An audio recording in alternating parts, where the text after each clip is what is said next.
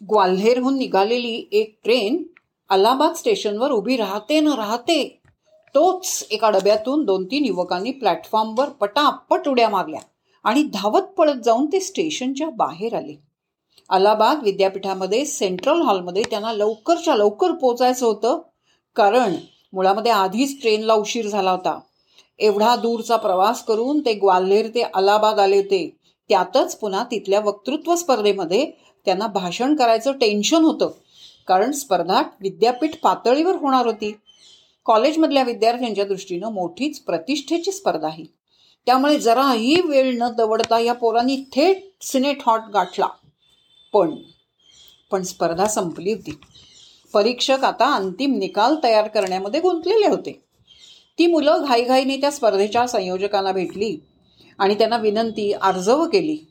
पण स्पर्धेची वेळ संपल्यानं आता तुम्हाला स्पर्धेसाठी म्हणून भाषण नाही रे करता येणार असं त्या संयोजकांनी स्पष्ट सांगलं फारच निराश झाली ती पोरं. किती तयारी किती धावपळ केवढी धावपळ केली होती त्यांनी एका भाषणासाठी. आणि शेवटचा प्रयत्न म्हणून त्या युवकांपैकी एक जण चिकाटीनं संयोजकांना म्हणाला सर स्पर्धा संपली आहे हे मान्य आहे मला. पण पण काय? पण सर स्पर्धेसाठी माझे विचार श्रोत्यांपुढे मला मांडायची एक संधी द्याल का हो? युवक मोठा चुणचुणीत होता. त्यांची त्याची विनम्र भाषा आर्जवी स्वर ऐकून संयोजक म्हणाले ठीक आहे कर तुझं भाषण पण स्पर्धेत ते नोंद घेणार नाही त्याची. हे मान्य असेल तर बोल. तो म्हणला हरकत नाही सर मला चालेल. धन्यवाद असं म्हणून पुढच्याच क्षणी तो युवक झपाझप पायऱ्या चढून स्टेजवर गेला. त्यांनी माईकचा ताबा घेतला. आणि आपलं भाषण सुरू केलं. विषय होता राजनैतिक उन्नती ते सामाजिक उन्नती. कोणते मुंडे मांडले असतील? अगदी भाषणाच्या सुरुवातीलाच त्यानं आपल्या अगोदरच्या स्पर्धकांनी त्यांच्या त्यांच्या भाषणामध्ये कुठले मुंडे मुद्दे मांडले असतील? याचा थोडक्यात आढावा घेतला. अंदाजानेच हो कारण त्याला कुठे माहीत होतं कोण तिथे बोललंय ते काय? कारण तो ऐकायला होताच कुठे. पण त्यांनी अभ्यासपूर्ण तयारी केल्यामुळे हे मुद्दे मांडले. आणि मग मात्र त्यांनी आपले स्वतःचे मुद्दे मोठ्या ठामपणे मांडायला सुरुवात केली. आपल्या विचारांचं आग्रही प्रतिपादन आणि प्रतिस्पर्ध्यांच्या मुद्द्याचं नेमक्या शब्दामध्ये खंडन असा समतोल साधत अतिशय आत्मविश्वासानं त्यानं आपला अभ्यासपूर्ण भाषण नेमक्या वेळेमध्ये जेव्हा पूर्ण केलं तेव्हा सभागृहामध्ये टाळ्यांचा प्रचंड कडकडाट झाला. आश्चर्य आणि विशेष म्हणजे सभागृहामध्ये एका कोपऱ्यात स्पर्धेचा अंतिम निकाल तयार करत असलेल्या पर परीक्षकांनी सुद्धा उत्स्फूर्तपणे टाळ्या वाजवल्या. आता वेळ आली ती स्पर्धेचा निकाल जाहीर करायची. स्पर्धेसाठी तुझं भाषण विचारात घेतलं जाणार नाही. असं सुरुवातीलाच त्या युवकाला संयोजकांनी सांगितलं असल्यानं. तो युवक आपल्या मित्रांसह ग्वाल्हेरला परत जायला निघाला होता. एकच समाधान होतं आपण छान आपण मनापासून बोलल्याचं.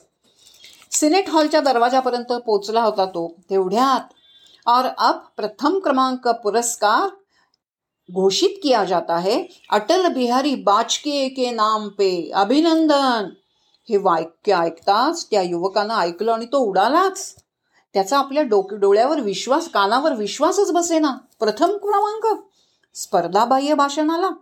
परीक्षकांनी अटलजींच्या भाषणाला विषयाचा अपवाद करून स्पर्धा संपल्यानंतर संपल्या झाले असताना सुद्धा विचारात घेतलं होतं. आणि इतकंच नाही तर त्यासाठी त्यांनी त्याला प्रथम क्रमांकही जाहीर करून टाकला. अगदी एकमतानं इतकं ते भाषण उत्कट उत्कृष्ट दर्जेदार मुद्देसूद आणि रसभरीत झालं होतं. ते वर्ष होतं एकोणीसशे बेचाळीस आणि त्यावेळी वाजपेयी होते इंटर आर्ट्सला. जवळजवळ सहा दशकं धवल चारित्र्याच्या अटलजींनी या देशातल्या खेड्यापाड्यात ते थेट देशाच्या संसदेपर्यंत आणि अनेकदा परदेशासह युनोच्या व्यासपीठावर सुद्धा आपल्या अमोघ वक्तृत्वानं श्रोतृवंदाला मोहित केलं होतं विस्मयचकित केलं होतं.